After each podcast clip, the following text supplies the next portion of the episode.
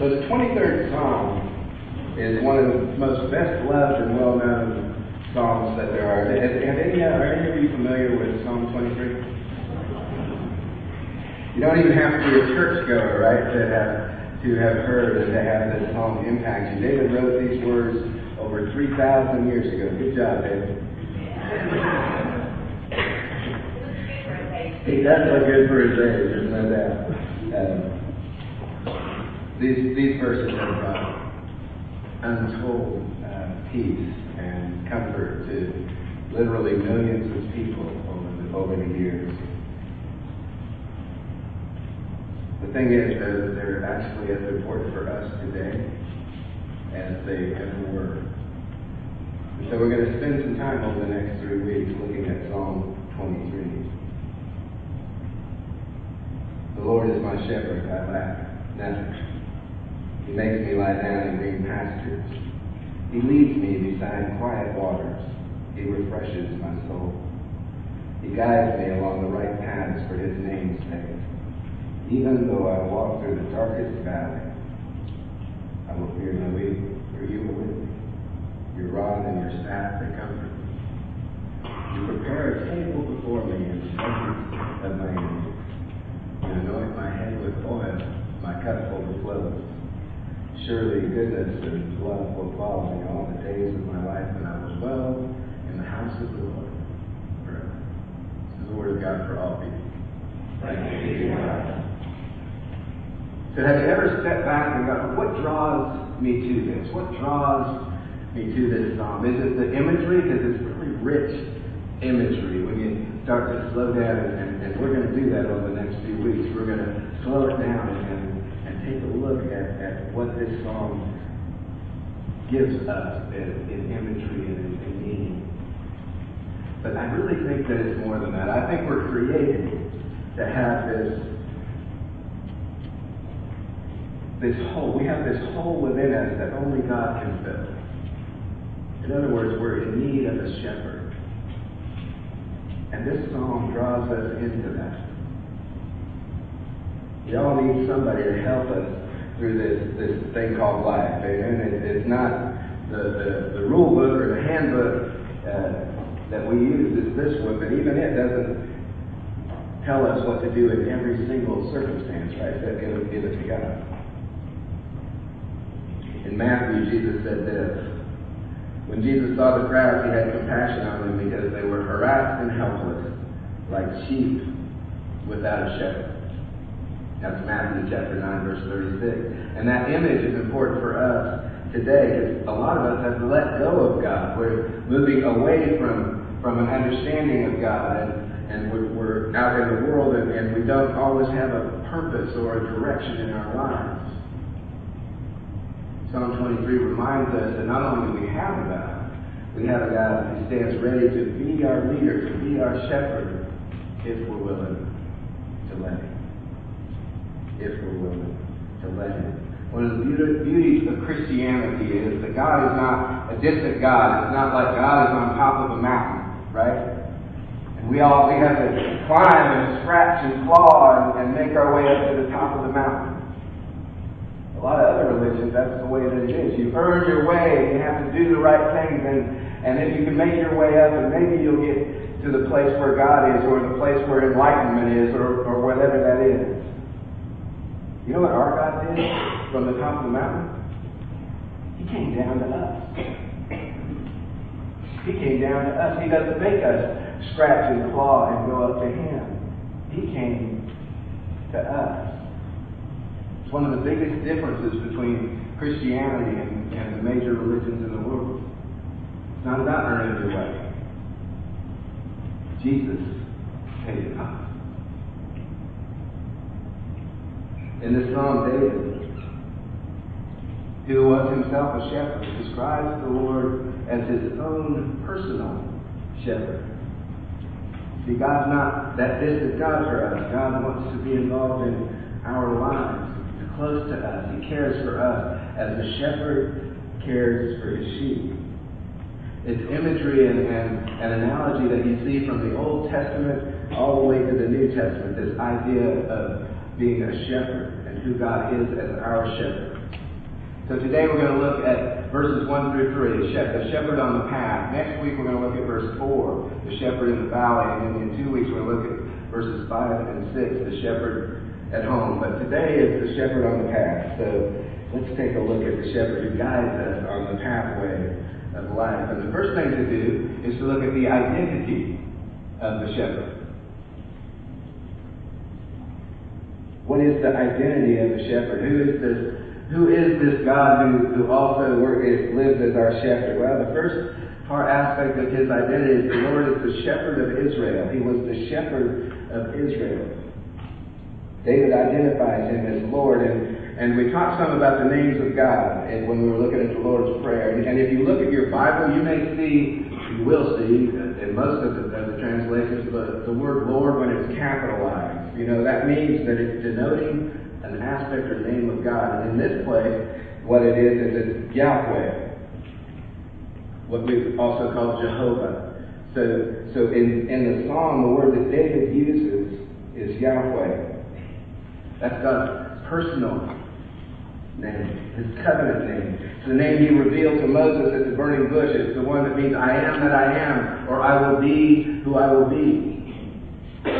This is the God that David is talking about in Psalm 23. He's the Lord. He's Yahweh, the Creator God, the one true and living God who makes and keeps his covenant with his people.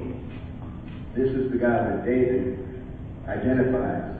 But God is called shepherd elsewhere in Scripture too. As early as Genesis 49:24, he's called the shepherd, the rock of Israel. And you see through Exodus and Deuteronomy that this God of Moses led his people through the wilderness to the promised land as the shepherd leads his sheep. So the first part of his identity is the Lord is the shepherd of Israel, but it doesn't end there. He's also the Lord is the Messiah as the shepherd to come. And we're still in the Old Testament talking about the Messiah who is going to come. The Old Testament prophecy tells us that Yahweh was not just the shepherd, but that he would also, for Israel, but he also come as the shepherd for his people. In Isaiah chapter 40 says, "See, the sovereign Lord comes with power, and his arm rules for him. See, his reward is with him, and his recompense accompanies him. He tends his flock like a shepherd. He gathers the lambs in his arms and carries them close to his heart. He gently leads those that have young." That's 40:10-11 in Isaiah. But Ezekiel also has something to say. He says, "I will place over them one shepherd, my servant David, and he will tend them. He will tend them and be their shepherd. I, the Lord, will be their God, and my servant David will be prince among them. I, have the Lord, have spoken." That's Ezekiel 34:23-24. So these prophecies are recognized now as pointing to the Messiah to come, that there was going to be a day when the Messiah would come to redeem Israel, to rule over and take care of God's people. And the Messiah did come. We recognize that. We recognize Jesus as the good shepherd. John 10:11. "I am the good shepherd. The good shepherd lays down his life for his sheep." Now that was a different presentation of the idea of shepherd. A shepherd in the field would understand that because he would have to defend the sheep from wild animals and that kind of thing. So our shepherd, Jesus, the good shepherd, was willing to lay down his life to defend us from the enemy, to defend us from an eternity away from God, to allow us to be a part of his people. Jesus grabs hold of this imagery from the Old Testament and brings it to us in the New Testament. I am the good shepherd. The good shepherd lays down his life for his sheep. So who is the good shepherd? What's his identity? He's the Lord. He's Yahweh. Jesus. But it doesn't end there. This is the next aspect of what we're going to talk about of this psalm is an amazing thing. You see, we get to have a personal relationship with the shepherd. Think about that for a minute. one who created everything. Everything. Awesome and powerful. He wants to have a personal relationship with us. It's amazing that God would, the word that's often used is condescend, because he lowers himself from the place of exaltation, the Almighty God, and he became one of us in Jesus. And that's an amazing thing. But there's a word that David uses, and it's not a big word, but it's a powerful word for us. The Lord is my shepherd. It's not that the Lord is this shepherd out there, and he's your shepherd, or he's the galaxy's shepherd. The Lord is my. Two letters that change everything, right? This is not some distant God. This is a God who wants to be my shepherd. Wow. That's how he wants to know you, and that's how he wants to know me. He wants to be my shepherd. He wants to be so close to me that he knows all about me. He wants to know you, Sam. All that there is to know, and love you every day. The Lord is my shepherd. You can have a personal relationship with God as your shepherd. And he knows his sheep intimately. See, think about a shepherd. Is he going to know his sheep very well? Out there in that field every day, all day long. He's going to know which ones are weak. He's going to know which ones are strong. He's going to know their habits. I got to keep an eye on that one because he tends to go off over here. That one I can trust. It's going to be all right. But it even goes beyond that. See, he was there when the sheep was born. He's there when it was ill. He's there when it wandered away. And he's there to bring it back. Jesus said, I will leave the 99 to go get the one. This trade. That's how much he loves us. If we drift, he doesn't just go away and sit with us. He says, come here. Come back. Come back. And not to be by yourself, but to be with all of the sheep together. That's what we do on Sunday mornings when we come together as a church. It's all of us coming together to celebrate, to pray, to be who God has called us to be in community. Jesus said, I know my sheep and my sheep know me. Just as the Father knows me and I know the Father. That's John 10:14-15. Think about that. How close are Jesus and the Father?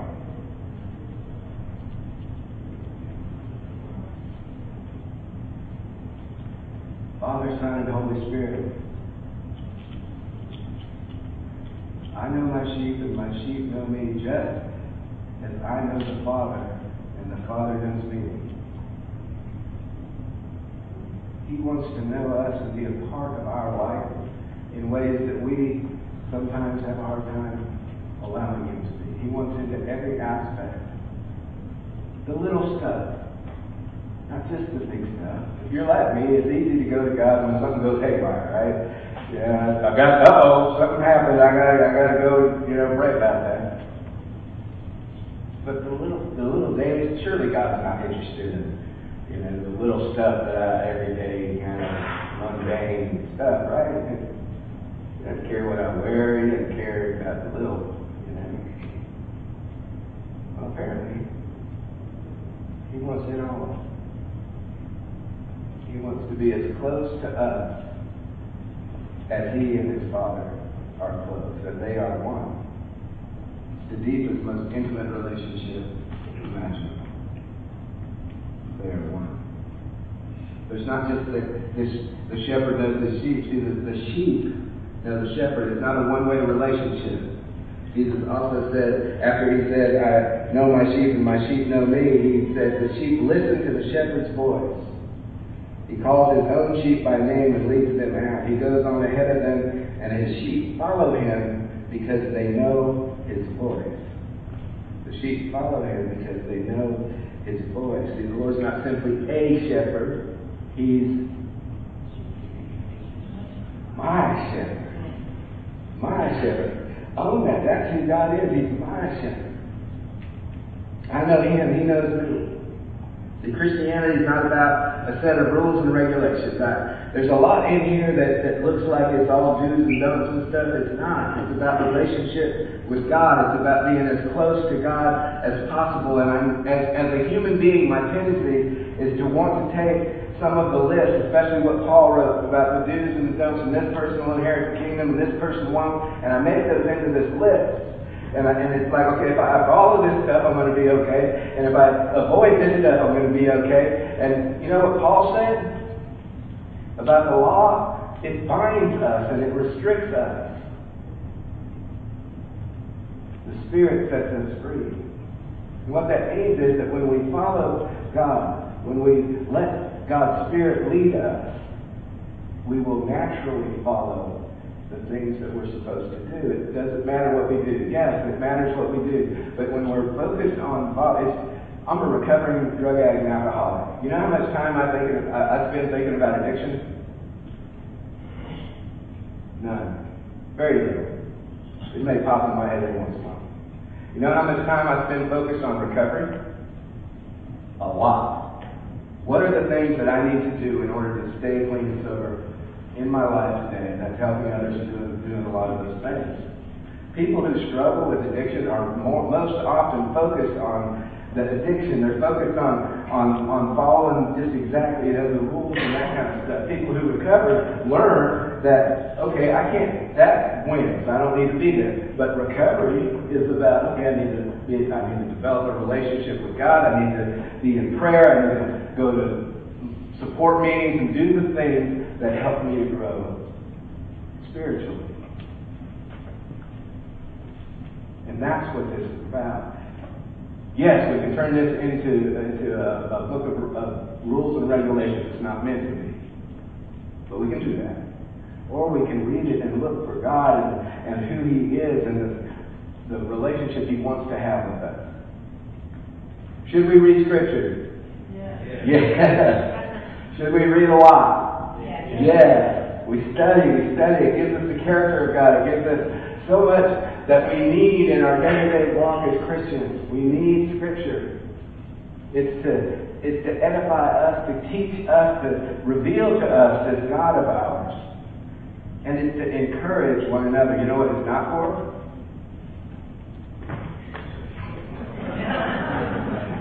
Not to smack people with. And you know, I've said this before, that was my history. You know, was to take off, and I'll show you. The Word of God says, therefore you're wrong, and I'm right. We need Scripture to help us in our day-to-day journey, but it's to encourage others, to allow God to fill us, and to teach us, and to lead us. It's not to hit people over the head with it, or to use against other people. It's to help others. Lovingly correct and guide and help.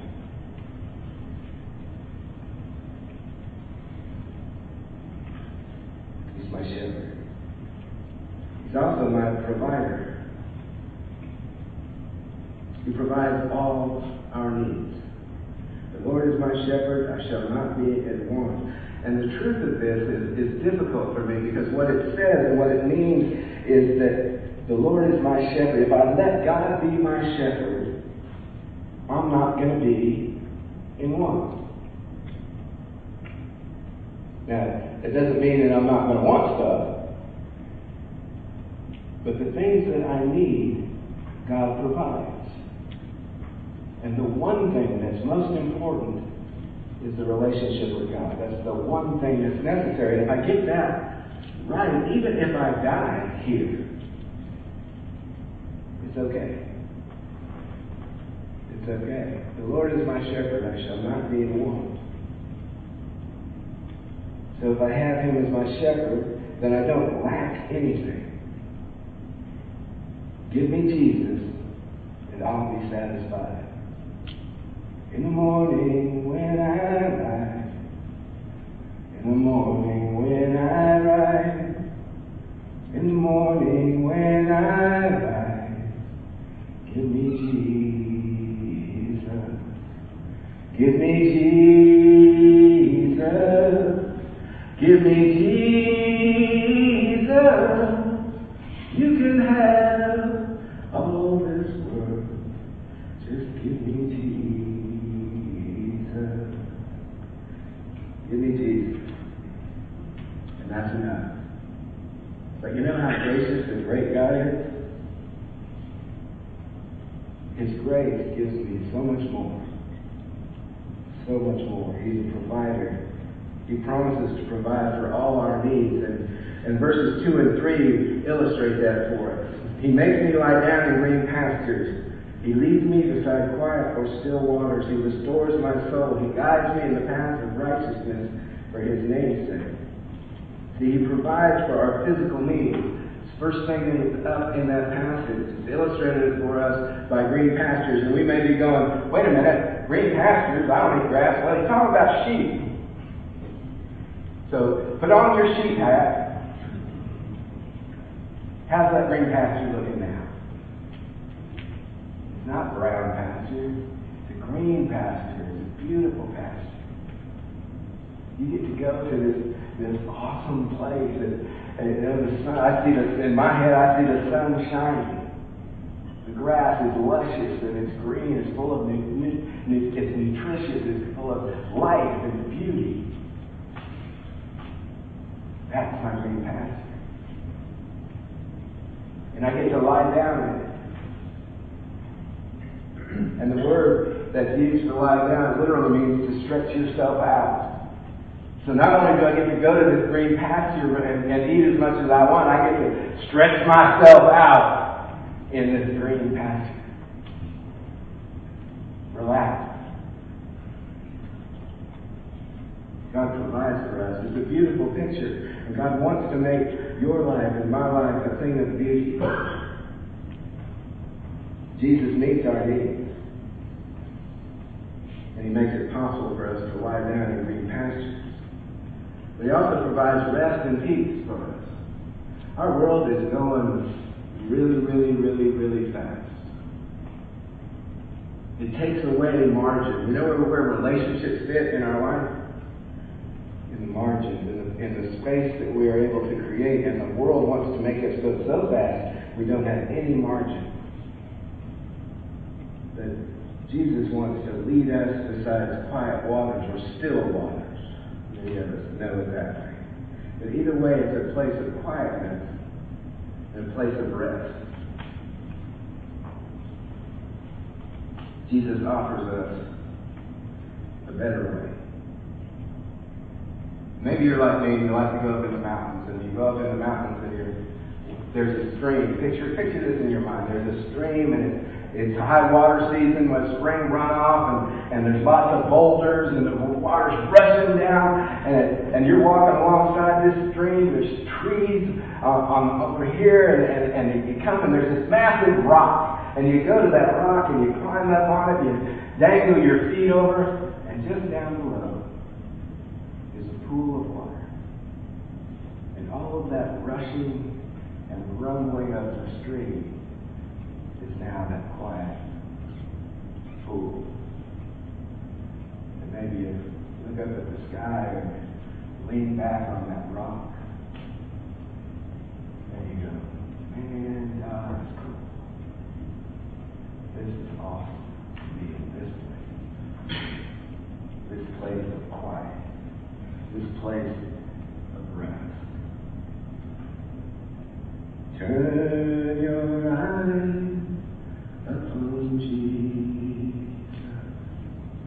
look full in His wonderful face, and the things of earth will grow strangely dim in the light.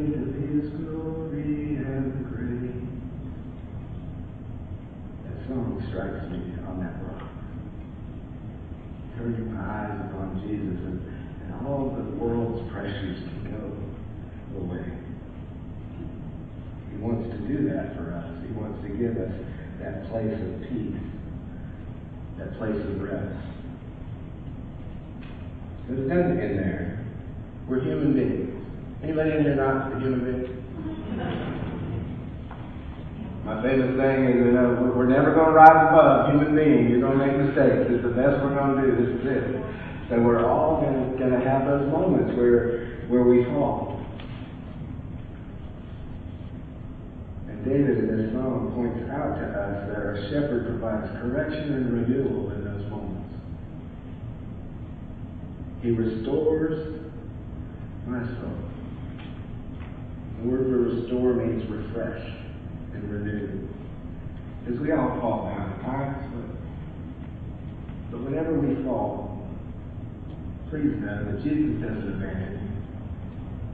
He didn't go anywhere. Remember, He goes after the one and leaves the 99. So when we fall, don't let your head or the enemy or the world convince you that you're out there on your own. I think that's one of those lies from the enemy. It's like, no one's going to understand, and no one's going to love me anymore.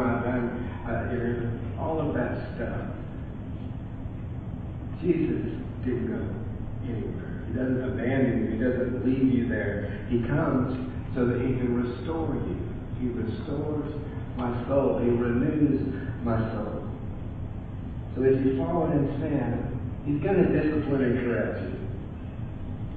You know, if you're feeling conviction and guilt, good. That's a good thing. That says, hey, come here. You're over there. This is where you're supposed to be. Guilt's a good thing. If you're feeling condemnation and shame, that's not from God. And a way to look at that is this. If you make a mistake, that's guilt and conviction. Then you're going to feel those things as God tries to bring you back. But if you think that you are a mistake, that is not from God. And that's where condemnation comes from. It's not that I made a mistake, it's that I am a mistake. Condemnation is straight out of hell. You know, and too many of us spend too much of our time allowing the enemy or our past or some voice from our past rule in our head that keep us down. God wants to restore you and renew you. Not to condemn you, but to correct and bring you back to the path. Now, King David knew a little bit about needing to be restored and renewed. He sinned ever so often. He probably messed up talking in Sunday school this morning. He probably messed up. We were trying to think, okay, who messed up more than David? You know, it's hard to say. So he knew he needed restoration. So he prayed, "Create in me a pure heart, O God, and renew a steadfast spirit within me. Do not cast me from your presence or take your Holy Spirit from me. Restore to me the joy of your salvation and grant me a willing spirit to sustain me." Psalm 51. Create in me a clean heart, O God, and renew a right spirit within me. Cast me not away from thy presence, O Lord. Take not thy Holy Spirit from me. Restore unto me the joy of thy salvation, and renew a right spirit within me. Maybe David even sang it. Psalm 51 is a beautiful prayer of repentance. So it's a comfort to know that when we fall, and we can't seem to get back up, Jesus is a good shepherd who comes looking for us, to restore us, to renew us, to bring us back to Him. And He provides guidance for our life as well. He guides me in paths of righteousness for His name's sake. See, sheep aren't very smart. I don't, you know, that part of God continuing to use this, I take a little personal every once in a while. I'm a sheep, I mean, watch sheep, and they ain't very smart. That was suffocating themselves in the cold, that was ridiculous, not very bright. And that's what I am, I'm a sheep.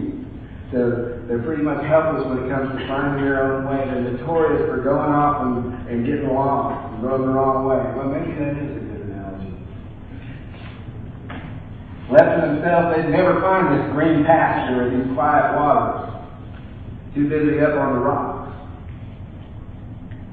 But we're the same way. We need God's guidance. We need Him to help us so that we would follow Him, because there are a lot of wrong paths out there. There's a lot of paths that want to take us away from the love and grace that God extends to us and focus us on things that damage us or damage the people in our lives.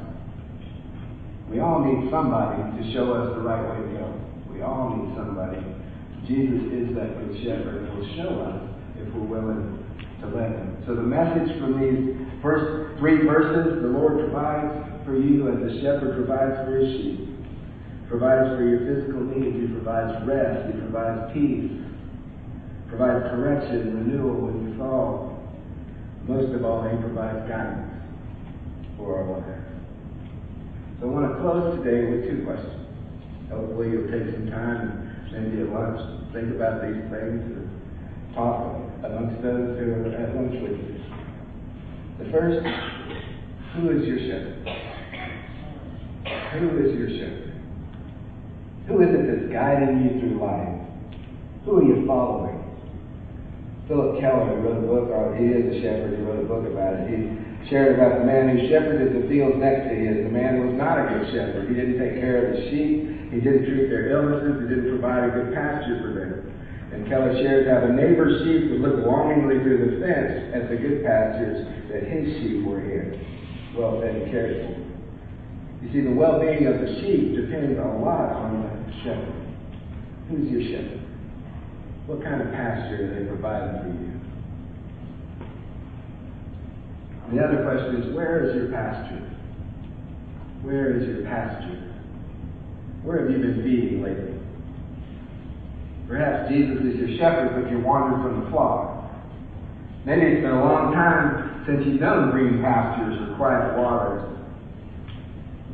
You're a lost sheep and you need to be restored.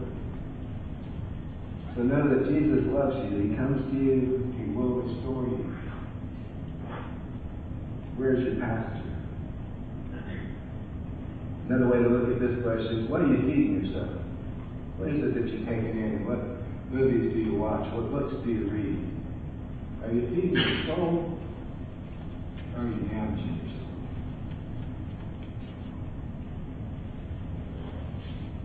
It's a beautiful message in this song.